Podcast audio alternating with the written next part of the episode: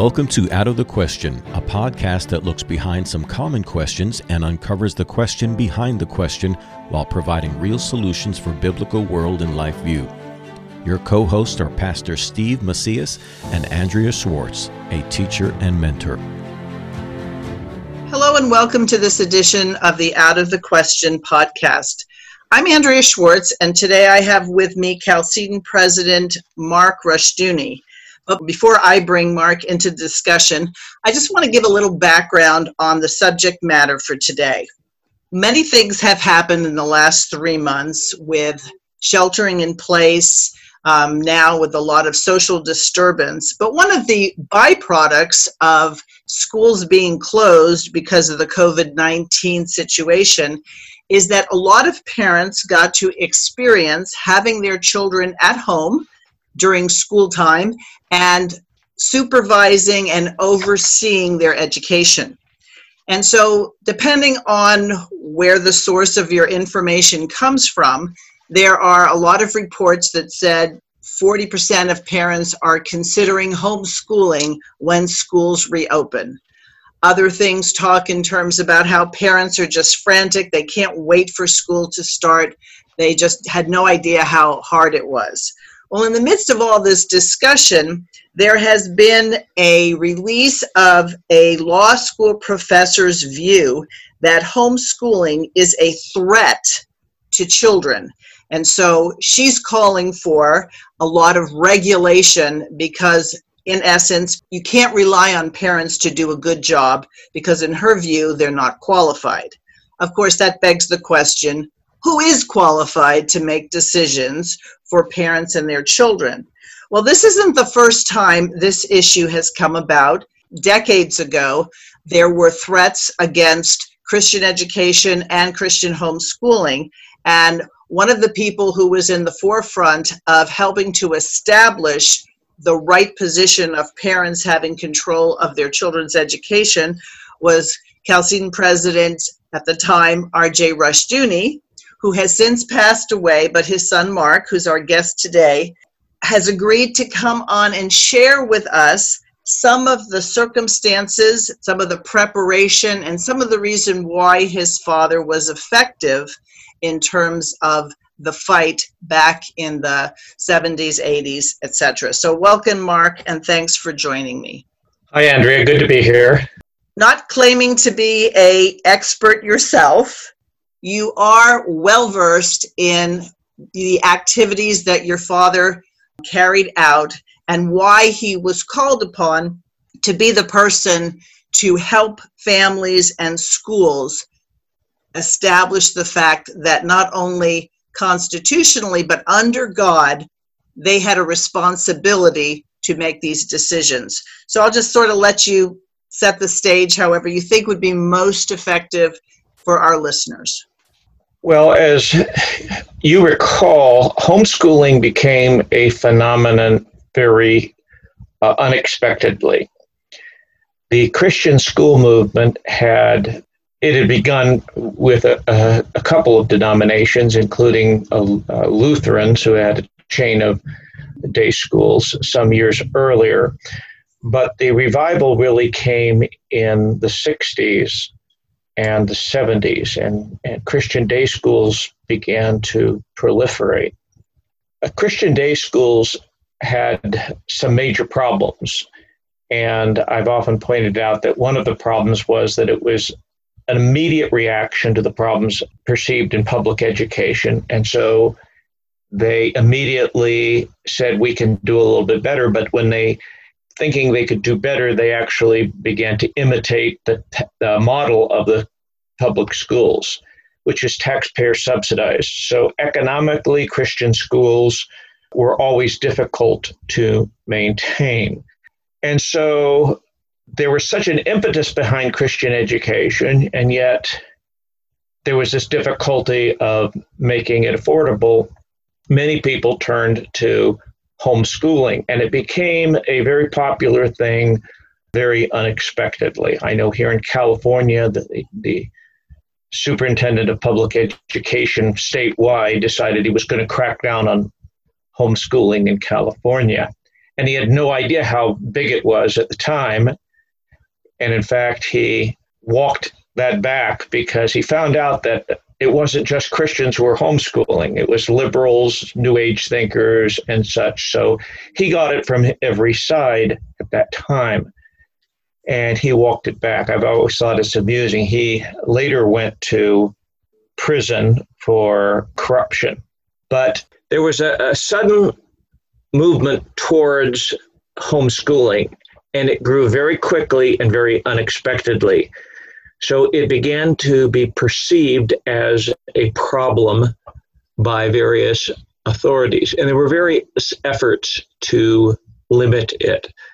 As well, there was an increasing uh, influence from the religious right that was not appreciated. You remember the old moral majority, and then Ronald Reagan was elected in 1980, and there was a great fear of the religious right. And so there were efforts to control not just homeschoolers, but Christian day schools. There was an effort to do this by any number of different means. And this happened very unexpectedly. It became serious in the Jimmy Carter administration. He was elected in 76, so he served from 77 to January of, of 81. That was encouraged from Washington, but a lot of that activity was on the state level. And again, some of it was zoning saying you have to get permission for this, and uh, obviously they didn't really want to give that permission. Or a church cannot have a school during the week, it's only for Sunday activities. And there were all kinds of regulations and roadblocks. There was credentialing, approved textbooks, credentialing of teachers. Now, this happened very suddenly, and suddenly people were being charged the church was being attacked by legal authorities for the first time in anyone's memories, and Christian activity was being challenged. And they needed expert uh, testimony in some of these court trials. And that's when my father's name came up. So let me just kind of clarify for listeners. You said it was very unexpected. Well, something must have been brewing that so many people determined that they were going to remove their children from public school, which of course would reduce the revenues in the public schools. You can see how the teachers' unions wouldn't like it, etc. What do you think precipitated this? What was going on that people sort of woke up to the idea, I don't want my child in a public school?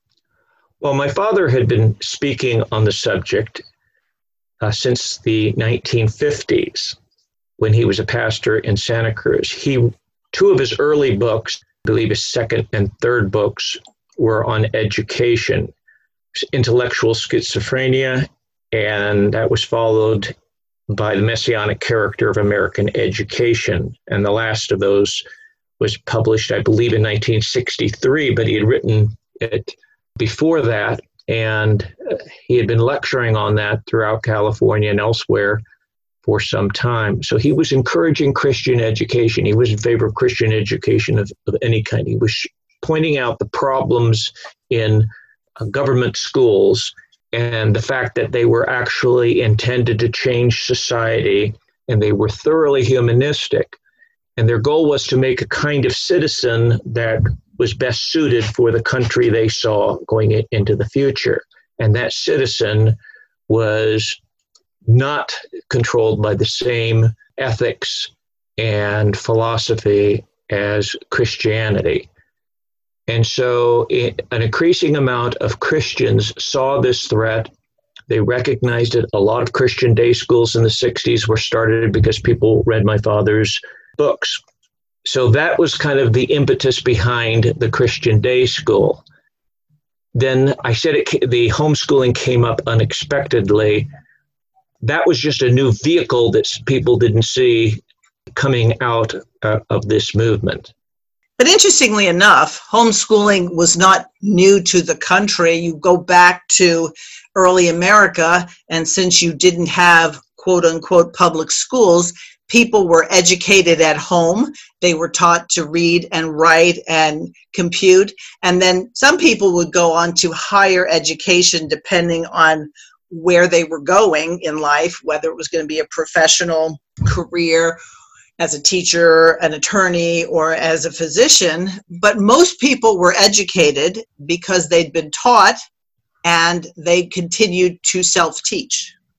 Right. And there's always been an element of what we call homeschooling. The term was became popular and it became popular as an alternative to what then existed in the 60s and 70s but it's always been around to some extent. In fact, back then you could see ads in in uh, national magazines for what we would call homeschooling curriculums. It was learn at home.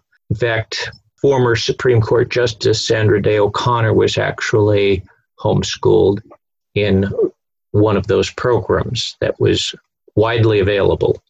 I believe it was called the Calvert School. I, I, may have that name wrong. No, you're right. The Calvert School pretty much served missionary families. And so, if a missionary family was overseas or in a place where their children couldn't get an education like they would get at home, the Calvert School provided things by means of mail. So they'd have suggested curriculum, people would do it, submit their papers for grading, etc. So it's kind of remarkable when you think about it before the internet and before fax machines that people were actually doing this because they had a specific need. Right and it has a, long history, uh, even in uh, early America. And that the fact is that many people were too remote and they lived widely dispersed areas. And so schooling was often done on a very localized level. And the teacher may be, uh, may not have been a professional. That came much, much later with the push in the 19th century to make state credentialing of teachers and licensure a requirement. So I think the biggest contribution that your father made, and then following in his steps, you'd say men like Sam Blumenfeld, had to do with the fact of identifying American public education as state education and that it was every bit as religious in its nature as Christianity but the reason it was a hard sell to talk about the religious nature is because most people thought of religion and they thought of Christianity and denominations and the Bible. But your father helped flesh out that what went on in public or state schools was indeed religious. Right. That's one sense in which the ancient world uh, had a better grasp on religion is that it did not draw a sharp distinction between philosophy and religion. They saw that they were interrelated. It's only the modern world that believes that philosophy can be completely separated from religious ideas. But a philosophy is your basic assumption of life, what is ultimate. And so everyone, every philosophy, every belief system has this concept of ultimacy. And that is, in effect, the, the basis of your your religion. And Christianity has a belief in ultimacy, and Christians have to act in terms of it. And so, as the public schools became more and more secular, they were becoming more and more anti Christian. And with the modern public school system and its control beginning in the teacher colleges by humanism, then they became increasingly anti Christian. And we see that increasingly in the 20th century. And by the 60s, it was quite apparent. I think at the, some of the older generation of teachers that went back into education after they raised their families, they were raised and trained early in the 20th century. Many of them were retiring uh, back in the uh, 60s and so forth. So in the 60s, you had a, a, sudden shift. As with the rest of our culture, a sudden shift to the left, a hard shift to the left. The roots were there, the seeds were there of that shift, but the schools became decidedly more consistent with a humanistic philosophy and perspective in the 60s than they were probably prior to that. And more and more people were now becoming aware of what my father had had seen happening. So it's kind of interesting. Your father starts talking about this, And I don't think if you looked at the numbers of books that actually sold, it would be commensurate with the influence he had. I know for years when I represented Chalcedon at homeschooling conventions, people would come to our table, and very few people would even know the name R.J. Rushdoony. And I would acquaint them with the fact that, in actual fact, if you were going to look at the father or even the grandfather of the movement, because you could say it started with Christian day schools and then it moved on to homeschool, they didn't even understand the history of how the acceptance of homeschooling and how the pushback was able to be accomplished with various states trying to um, impose it.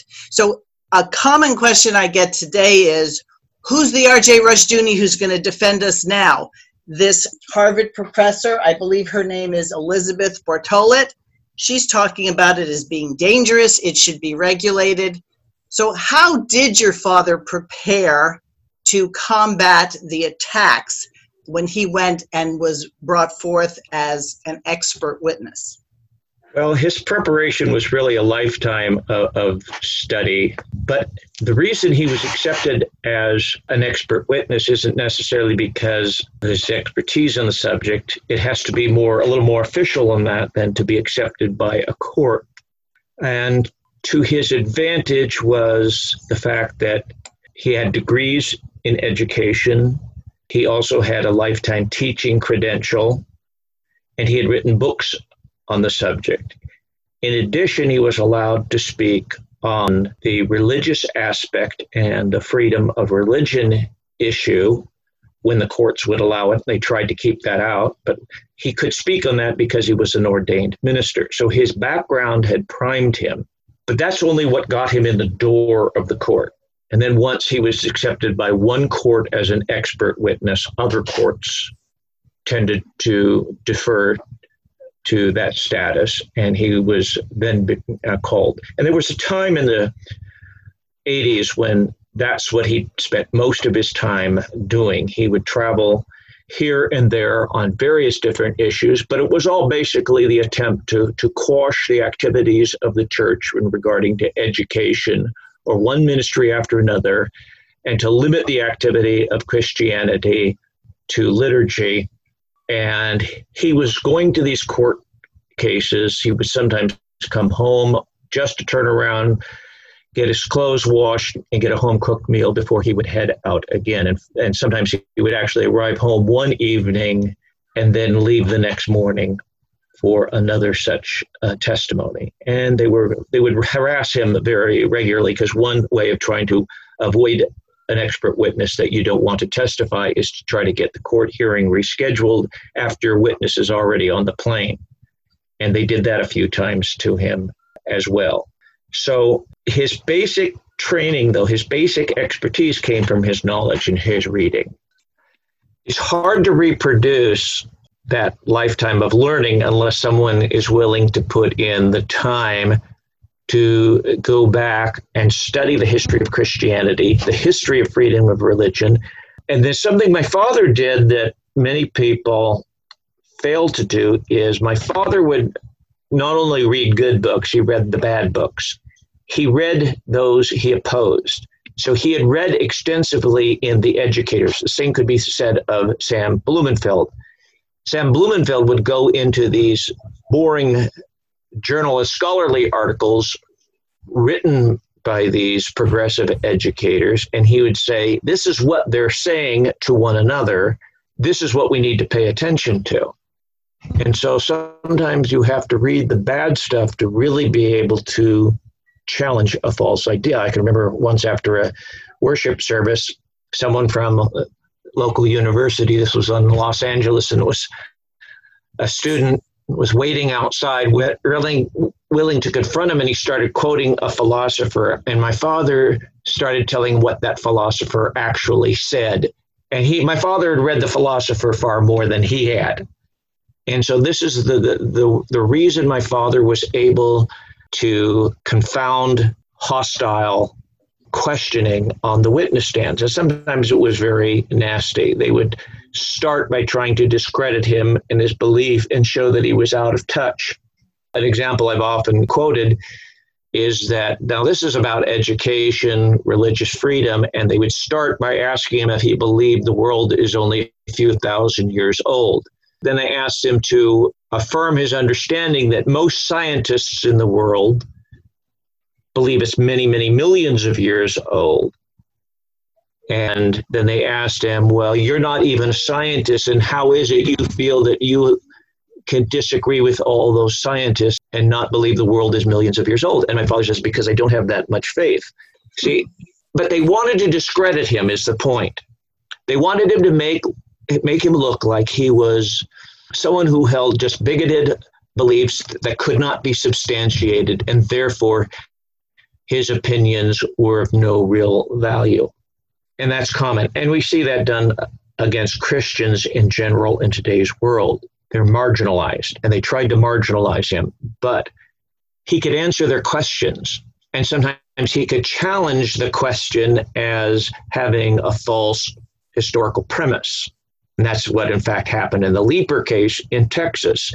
They started by quizzing him on how much he really knew about Texas because they thought they were going to make a fool out of him by saying, Here, this Californian coming and he doesn't know a thing about us or Texas history. And my father began correcting his misstatements about Texas history. And Shelby Sharp, who is the attorney for the Christian schools, then said the judge was fascinated with his testimony. So there's a great and, example, if I might interrupt. That's a great example of your father's confidence didn't come from anything other than he was standing on God's word and God's premises. And I think the takeaway is obviously we don't spend all our time looking for the next RJ Rushdoony, but by God's grace, his lectures, his books, his various articles have been preserved and people can become just as educated if they're willing to go beyond the headlines on a Facebook post or other things on social media and dig down because it sounds though and I've studied the Leeper case etc it's that he found their inconsistencies and was able to correct them and in many cases it left people without any kind of response. And after the Leeper case, things backed off significantly. And unfortunately, I think that meant that a lot of people went to sleep and didn't say, well, we're homeschooling now, or our children are Christian school. We're going to raise up the people who will be ready to be the expert witnesses. Right. A legal victory is only good for so long when the culture itself is anti-Christian. We're seeing this today. The, the, the Christian, our culture is sort of heading for this precipice, and it's determined to to reach it and to jump. And it's a little frightening at some of the things that are happening around us. And so the opposition to Christianity is becoming more and more virulent. But you, you asked the, the question where's the next uh, Rushdoony coming from? That I don't know. I'd like to point out a couple things, though. I do think that current generation of Christians has a lot more individuals who are keen to the fact that we are in a battle.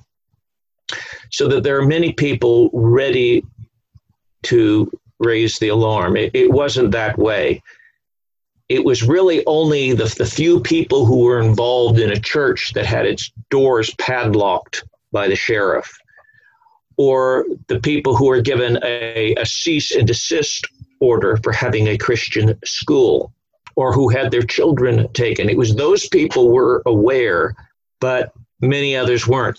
I think that's less true today. So there are more people aware of the need to resist. How they do it, and if someone is going to come forward, I don't know if we'll need another individual exactly like my father. We're going to need more people who are attorneys and people who are willing to fight. And I think those are emerging. They have emerged. They're going to continue to emerge as the battle lines become increasingly drawn. And it is a battle, and it's something we have to fight for.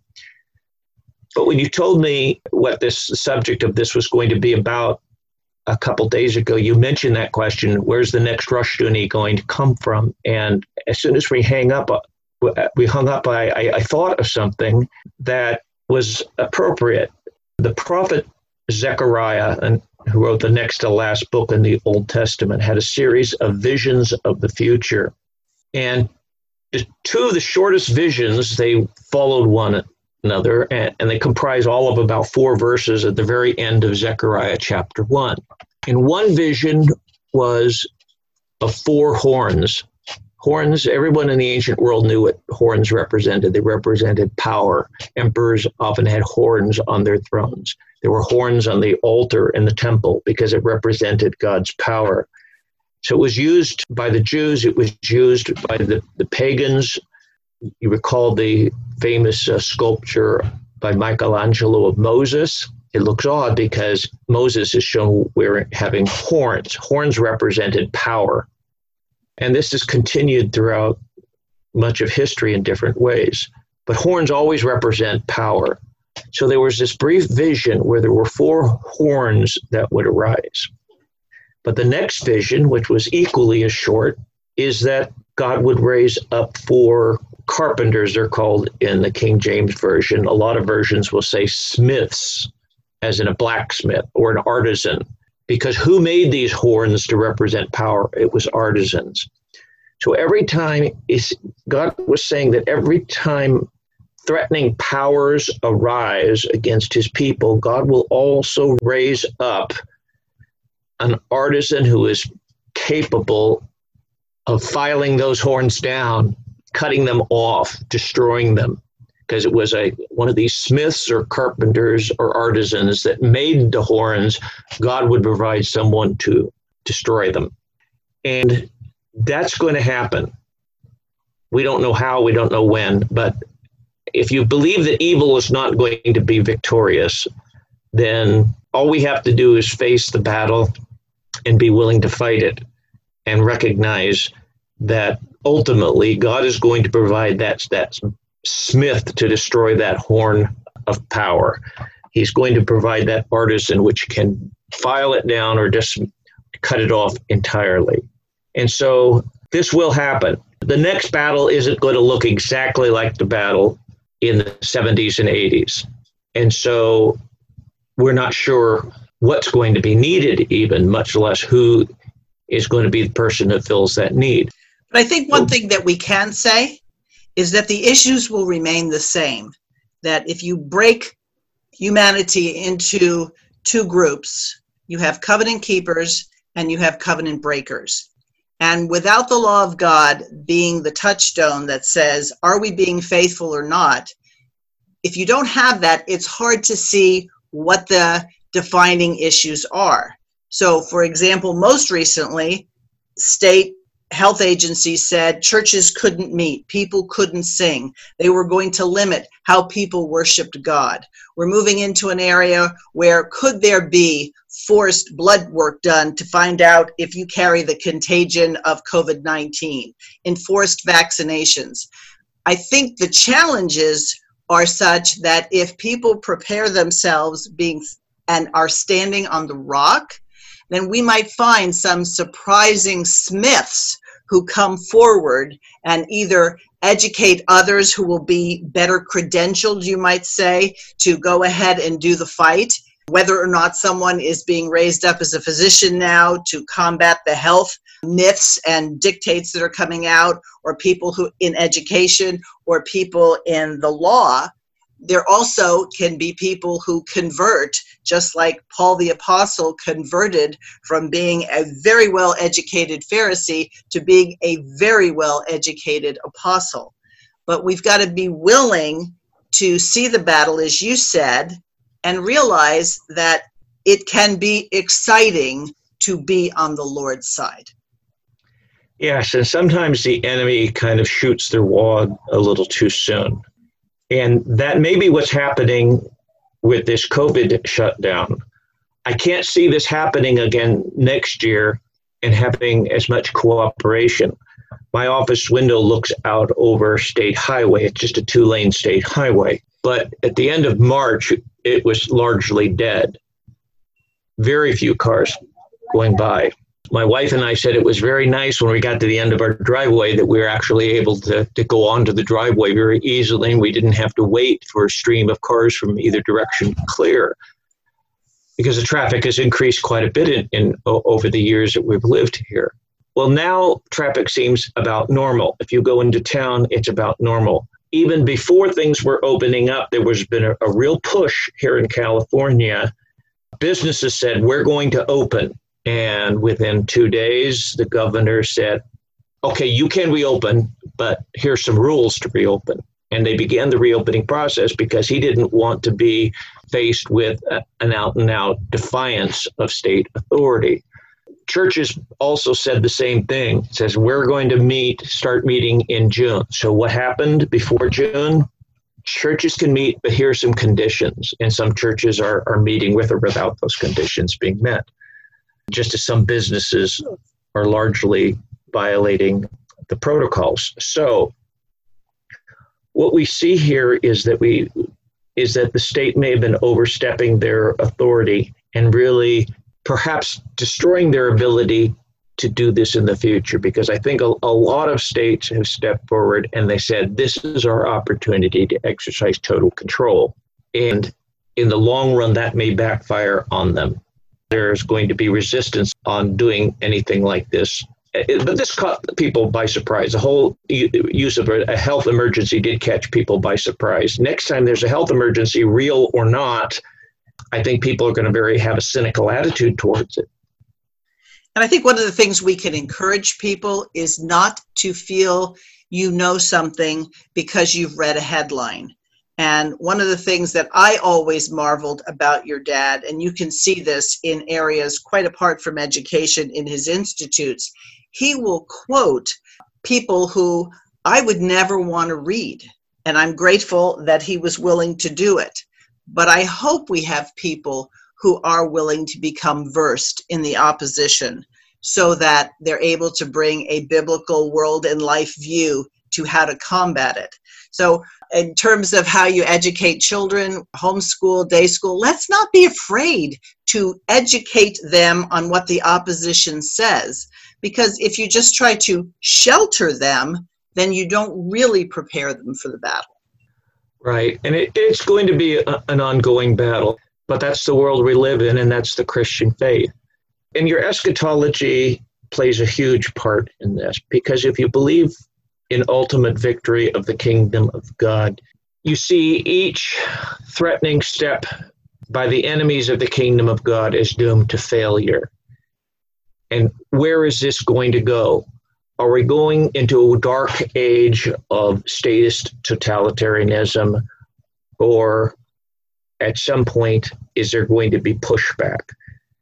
Is it going to be like the Battle of the Bulge, where the enemy makes this push, but they didn't really have enough to back it up, and it was eventually pushed back, and it was their last gasp? Well, we don't know in the long run sometimes when it looks really bad. And when the Allies were retreating in the Battle of Bulge, it was a rather scary thing. But ultimately, that was pushed back. And ultimately, there'll be pushback. And it's going to happen whether it's in our lifetime or thereafter.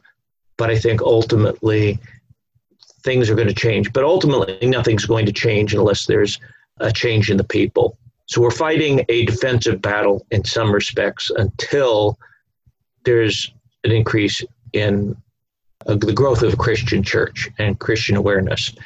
And while we haven't seen a growth in the church, a tremendous growth in the church, I think there is an element of maturity in the American church now in some areas, in some communions, that did not exist 30, 40, 50 years ago at all. When my father started writing about public education, people thought he was unpatriotic because he was criticizing an American institution. Everyone had their children in public schools, so they were very offended that he would speak as though this was somehow unchristian. How did that make them look when they had their children in the public schools? They missed the point entirely. That's true. You know, you were talking about pushback. I think the first area of pushback is in our own thinking. There are plenty of people who went through the public school system 30 years ago, 40 years ago, maybe some even 50 years ago, and they say, you know, it really wasn't so bad. Well, I, I think it behooves everybody to get a good temperature reading on what goes on in the schools. One of the biggest boons of the closing of schools is since a lot of what goes on in those schools is indoctrination into a humanistic point of view, the indoctrinators suddenly didn't have an audience. And so even parents who noticed that their children were behaving better, weren't talking back as much, they didn't have as much, you know, resistance to respecting the authority of their parents.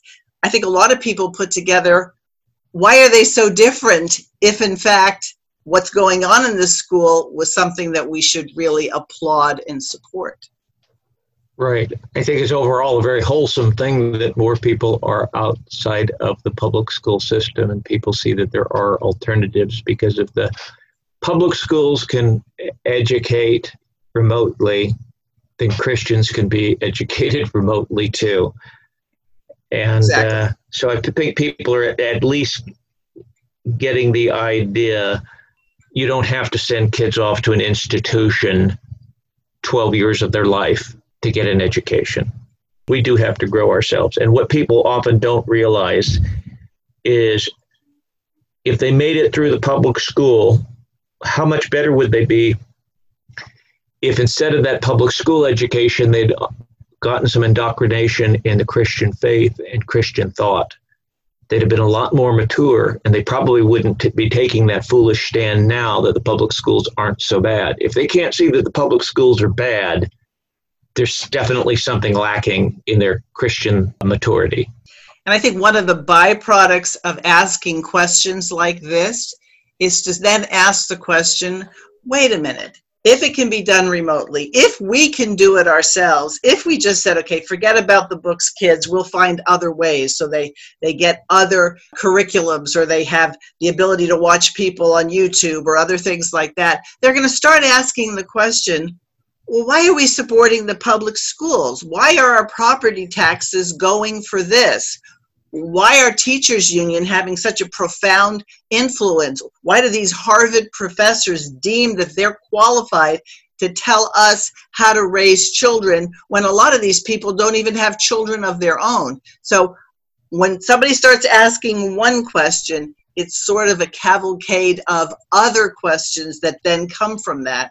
And I think that's how we'll persuade people, not by trying to shove our point of view down their throat, by asking the appropriate question and let them come to the conclusion. So instead of trying to feed people conclusions, help them learn how to think things through. Right. So you mentioned intellectual schizophrenia, you mentioned the messianic character of American education what other titles would you recommend in terms of really understanding the American system? Well, he wrote some books on American history, This Independent Republic, and the nature of the American system. One aspect of particularly this independent republic that is important is the, the localism that he notes there and that he said the American system was based upon a very localized authority, and the county was very important.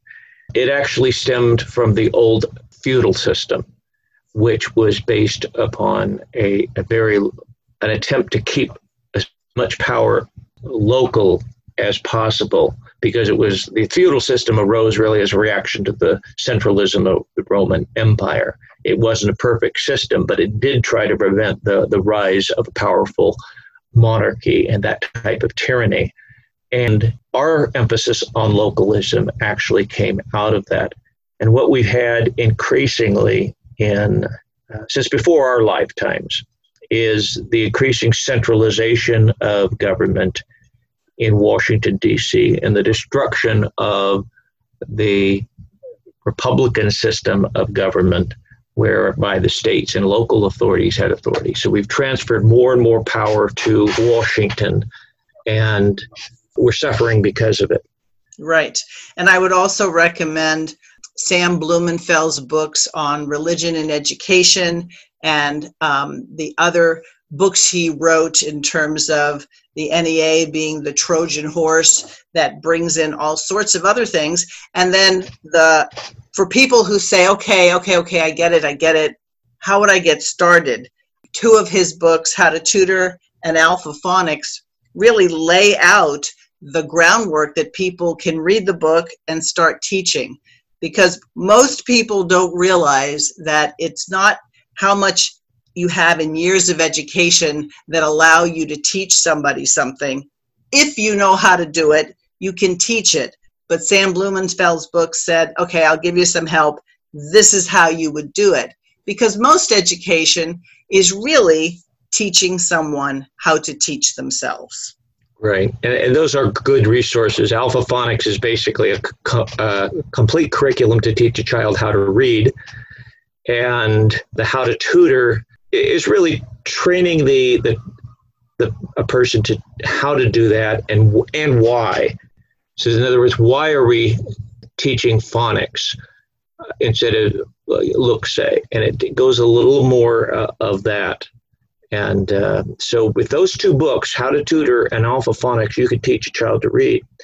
And one of the things that public educators do not like is they do not like getting children to coming to public schools who know how to read. And the reason they don't like that is because someone who reads is going to be an independent thinker.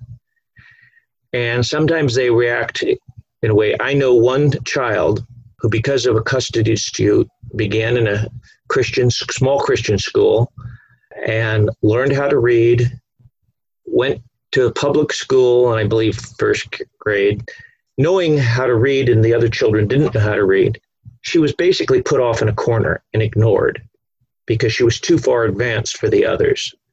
And she forgot much of her what she had learned.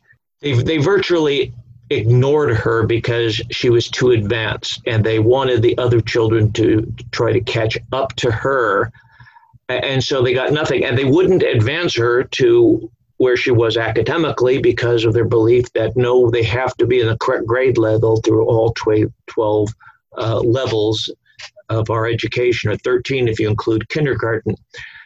And basically, they're saying we have to have them for 13 years and they cannot advance. What one room schoolhouses did is as fast as you could advance, you were advanced. So you could graduate from your grammar school, let, let's say, two, three, four years earlier than others because you were advanced. If you were particularly advanced, you might be asked to help tutor other children. And so then you learned how to teach.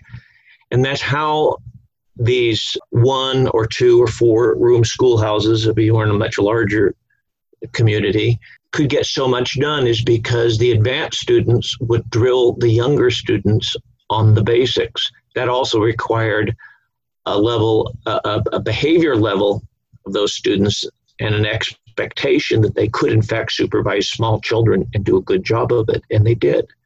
Right. Which is pretty much what happens in large homeschooling families. You have older siblings teaching younger siblings. And so there's a lot of myths that need to be dispelled and one of them is that you must learn at the same level of people who are your age which just isn't true. You look at a lot of marriages today, and there are people who are five, ten years apart from each other in age, and they have a very good marriage. So this whole age thing is a carryover from that Prussian system that said there's such a thing as a first grader, a second grader, a third grader. Well, there is if that's how you categorize them, but if you categorize someone in terms of what he or she knows and what he or she is capable of doing, then that's a whole different ballgame. Yes. The, the pu- public school has, has really destroyed America more than we realize. It has it was successful in creating the kind of citizen that it wanted, and that is a citizen that would be uniform. Have you ever noticed periodically the public schools will parade their students opposition to this or this some social cause and they all parrot the same attitude as if to see see the children know that this is the correct position, and all they're doing is parroting. They're they're showing that they've been taught to believe this or that.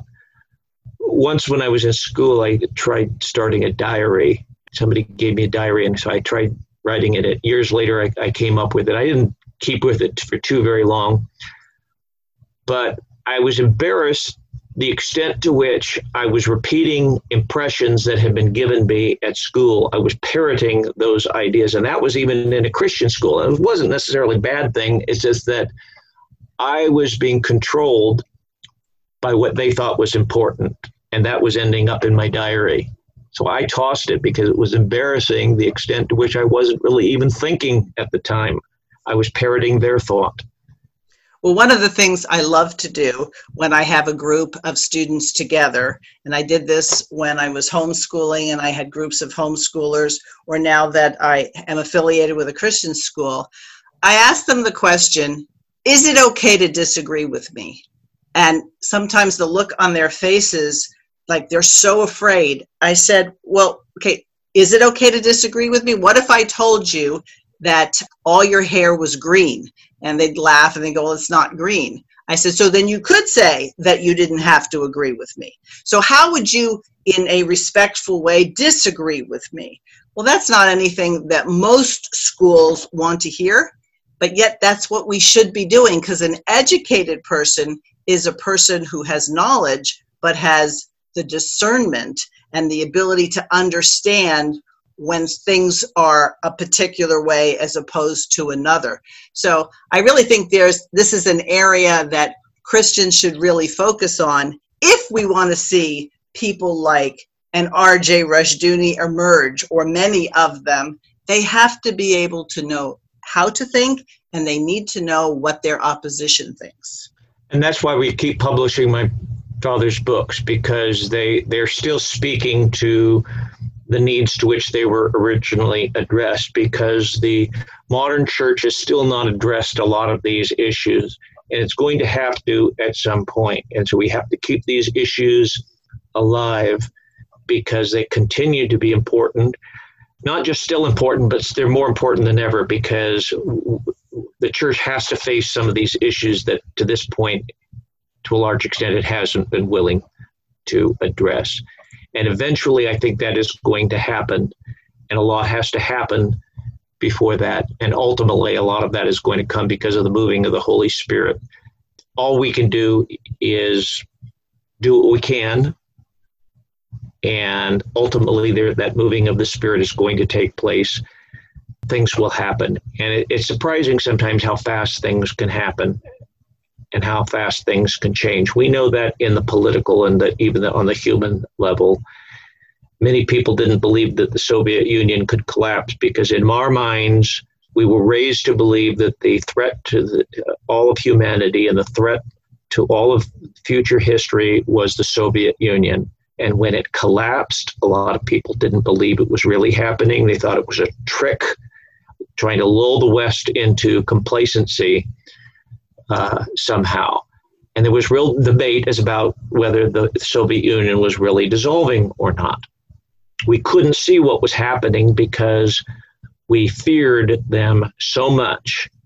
We had overstated the threat they really were to history. And I think that's something that people can take a lesson from because it looks like these big pronouncements coming from county health people or governors, mayors, senators, congressmen. And we have to realize that God has given us jurisdiction over ourselves and our families and our churches. And at the point at which we are armed with the responses and the correct apologetic that says no, because the Word of God says this, we'll find ourselves with more victories than maybe a lot of people anticipate. I think so. All right. Well, Mark, thank you. Thanks for the history. Thanks for your insight on current events. And uh, listeners, as always, if you have comments about this podcast or ideas for future subject matter, please contact us through our email out of the question podcast at gmail.com. Thanks for listening to Out of the Question. For more information on this and other topics, please visit chalcedon.edu.